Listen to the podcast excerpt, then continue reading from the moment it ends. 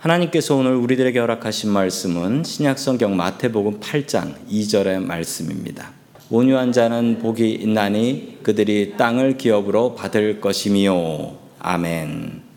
어, 계속해서 성령의 아홉 가지 열매 중에서 오늘은 여덟 번째 열매인 온유의 시간입니다.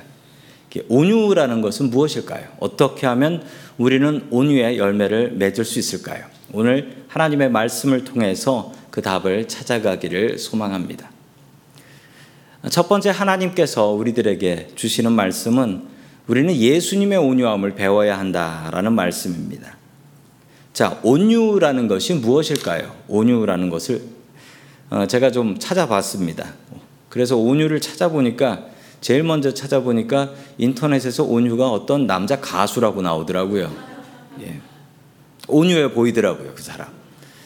자, 온유가 무엇인가? 이제 구약 성경을 찾아보니까 구약 성경에 아나와라는 히브리 말로 나와 있더라고요. 아나와. 자, 그래서 이 말의 뜻이 무엇인가를 살펴봤더니만 자기를 낮춤, 괴롭힘을 당함, 그럼에도 겸손함. 이게 온유래요, 이게. 그 영어 성경에서는 그냥 젠틀니스라고 번역을 했는데 아 이거는 성경에 나오는 온유를 설명할 수 있는 말이 아니에요. 이게 번역하다 보면 한계가 있기 때문에 그렇죠. 젠틀니스하고는 좀 느낌이 다른 겁니다. 자기를 낮추고 괴롭힘을 당하고 그럼에도 겸손함. 능력이 있지만 자신을 낮추고 다른 이들에게 괴롭힘을 당하지만 그럼에도 겸손하다. 이렇게 설명을 하면 아, 한 분 생각나는 분이 있으시죠? 우리 예수님입니다. 겸손을 배우려면 우리가 예수님에게서 배워야 합니다. 예수님보다 겸손하신 분은 없습니다. 예수님은 높고 높은 보좌를 버리시고 이 땅에 스스로 자기를 낮추셨고 세상 사람들에게 자신의 백성들에게 괴롭힘을 당하였지만 그럼에도 겸손하셨습니다. 예수님의 겸손의 비결은 무엇일까요? 우리 마태복음 11장 28절 말씀 같이 봅니다. 시작. 수고하고 무거운 짐진 자들아 다 내게로 오라 내가 너희를 쉬게 하리라. 아멘. 주님께서 우리를 부르십니다. 그 부르시는 이유 중에 가장 큰 이유는 세상에서 너무나 수고하고 무거운 짐을 졌으니까요. 다 내게로 오라. 내가 너희를 쉬게 하겠다. 주님께서 이 시간 우리를 불러 주십니다. 우리 성도님들 마음속을 누르고, 짓누르고 있는 근심과 걱정의 짐들은 무엇인가요? 오늘 이 예배 시간만은 그 걱정의 짐들 다 십자가 그늘 밑에 내려놓으시고 쉼을 얻을 수 있는 그런 시간 될 수 있기를 주의 이름으로 축원합니다. 아멘. 자, 우리 마태복음 11장 29절의 말씀 바로 그 다음 절인데요. 우리 같이 봅니다. 시작. 나는 마음이 온유하고 겸손하니 나의 멍에를 메고 내게 배우라. 그리하면 너의 마음이 쉼을 얻으리니. 아멘. 주님의 마음이 어떻다라고 하십니까? 주님께서 온유하고 겸손하니 비슷한 말을 반복하셔서 예수님의 마음이 어떤 마음인지를 알려주셨습니다. 예수님의 마음은 정말 온유하십니다. 능력이 있으시지만 그 능력을 낮추시고 그리고 세상 사람들에게 고난을 당하지만 겸손함을 유지하셨던 것이죠. 우리가 배워야 할 겸손은 바로 이 겸손입니다. 그런데요, 오늘 이 말씀은 28절과 29절을 보면, 아, 이게 제가 어렸을 때도 그 전도지에 나와 있었던 말씀이었어요. 그 수고하고 무거운 짐진 자들아. 그러면 세상에 무거운 짐을 지고 가는 사람 그림이 나오면서 예수님 십자가 밑에 나와서 쉬라. 그런 전도지가 기억이 납니다. 그런데요, 참 희한한 것은 세상에 수고하고 무거운 짐을 지고 주님 앞에 나오면 우리는 주님 앞에서 더 많이 바쁘게 살게 된다. 라는 말입니다. 무슨 말이냐면 우리가 예수 믿고 나면 예수 믿기 전에는 그 뭐 일요일이라고 해서 그냥 쉬잖아요. 근데 예수 믿고 나면 일요일을 못 쉬어요. 그건 주일이죠. 그래서 주일 더 열심히 하다 보면 내가 지금 짐 내려놓으러 왔나, 짐 지러 왔나 이 생각이 들 때가 있어요. 성도 여러분, 그런데 오늘 이 말씀을 보면 그 말씀에 그 온유함의 비결이 있습니다. 짐 내려놓고 멍해를 진 거예요. 소가 지는 멍해를. 그리고 나서요, 어떻게 말씀하시냐면, 니들의 몸이 쉬는 게 아니다. 뭐라고 합니까? 너희들의 마음에 쉼을 얻는다. 이렇게 말씀해 주고 계십니다. 주님의 온유하심을 배우십시오. 주님의 마음은 온유합니다. 그런데 그 온유함을 배우는 방법이 있어요. 주님께서 주신 방법은 뭡니까? 어떤 방법이냐면 나의 멍에를 메고 나의 멍에를 내 멍에가 아니라 주님의 멍에 주님의 일 때문에 내 어깨가 무거워져야 돼요. 그리고 나에게서 배우라라는 것입니다. 이게 무슨 말이냐면요. 공사장에서 일하는 일꾼들이 있어요. 공사장에서 일하는 일꾼들이 일을 어떻게 배웁니까? 무거운 시멘 포대를 메고서 올라가면서 진짜 힘들거든요. 근데 그걸 매는 법을 어떻게 배우냐면 앞에 사람이 어떻게 지고 가는지 어떻게 가는지 그걸 보고 배워요. 멍해를 메고 배워야지 그걸 글로 배우고 책으로 배우고 머리로 배우면 그거 제대로 일할 수가 없습니다. 성도 여러분, 우리는 주님의 온유하심을 배워야 되는데 그 방법은 내짐 내려놓고 주님의 멍해를 메고 주님을 따르면서 아, 이 무거운 짐을 주님께서는 어떻게 하시나 그걸 보고 내가 배워야 한다는 것입니다. 성도 여러분, 우리들에게는 가정의 멍해, 교회의 멍해, 직장의 멍해들이 있습니다. 그것을 지세요. 그것을 지고 주님께서는 이거 어떻게 하셨나? 내가 바라보면서 주님의 방법으로 이기면 언젠가부터 나의 마음이 주님의 온유하심을 닮아가게 된다라는 것입니다. 주님의 온유하심을 주님의 멍에를 지고 배울 수 있기를 주의 이름으로 간절히 축원합니다. 아멘. 어, 두 번째 하나님께서 우리들에게 주시는 말씀은 모세는 온유한 사람이었다라는 말씀입니다. 우리 구약 성경에 온유한 사람으로 또 나오는 사람이 바로 모세입니다. 모세는 온유함에 대해서 성경이 이렇게 설명을 하고 있습니다. 우리 민수기 12장 3절 말씀 같이 봅니다. 시작. 이 사람 모세는 온유함이 지면의 모든 사람보다 더하더라. 아멘. 아이 얼마나 모세가 대단한 사람이었으면 지면의 모든 숨쉬는 사람보다 모세가 더 온유하더라라고 했는데 이게 좀 문제가 있어요. 왜 문제가 있냐면 민수기를 누가 썼냐면 모세가 썼다는 거죠.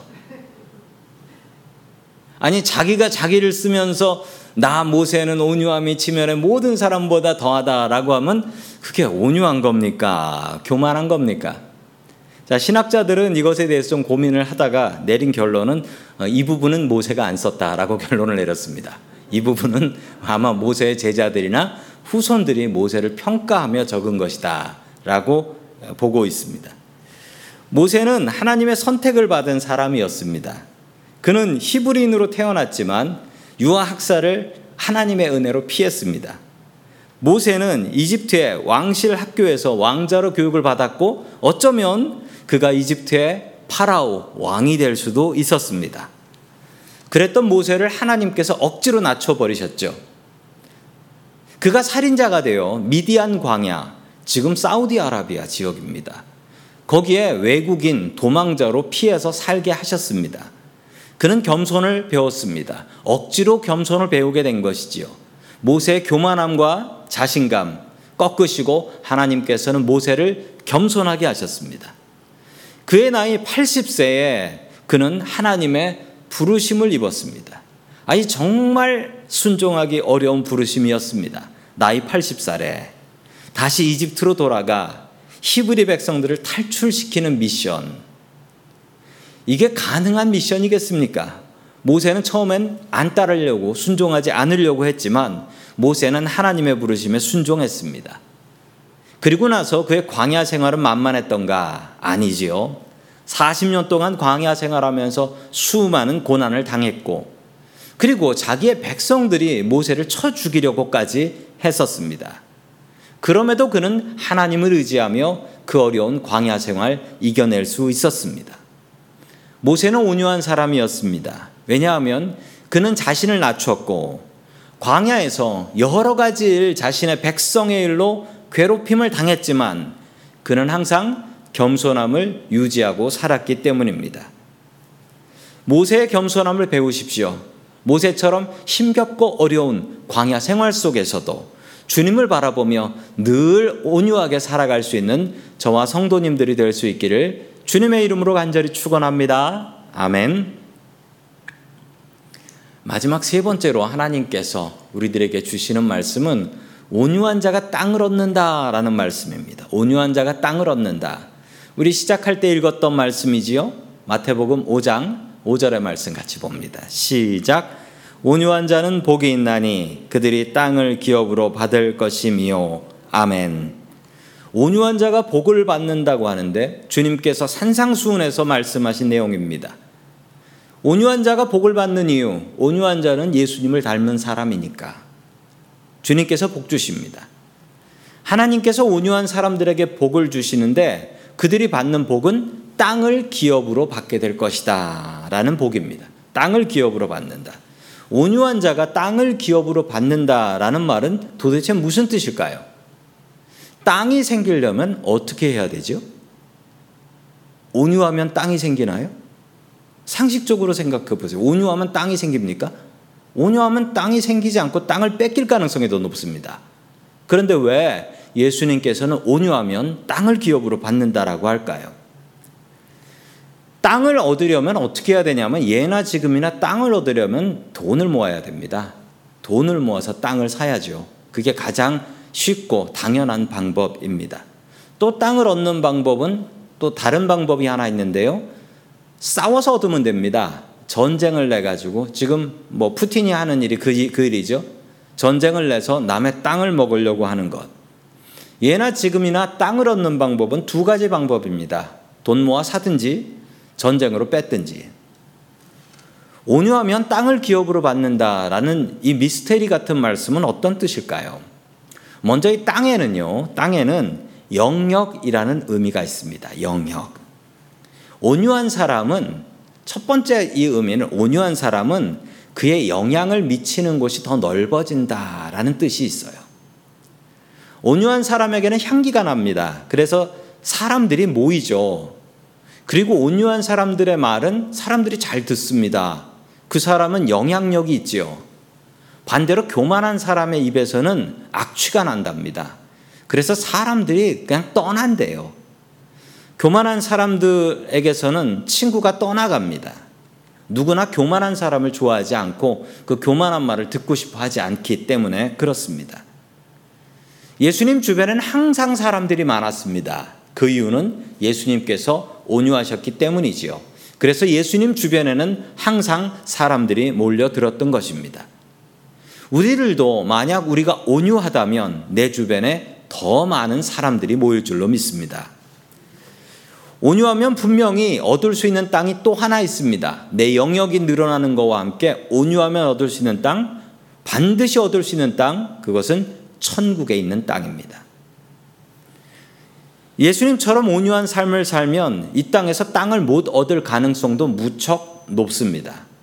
그러나 천국에서는 다르죠.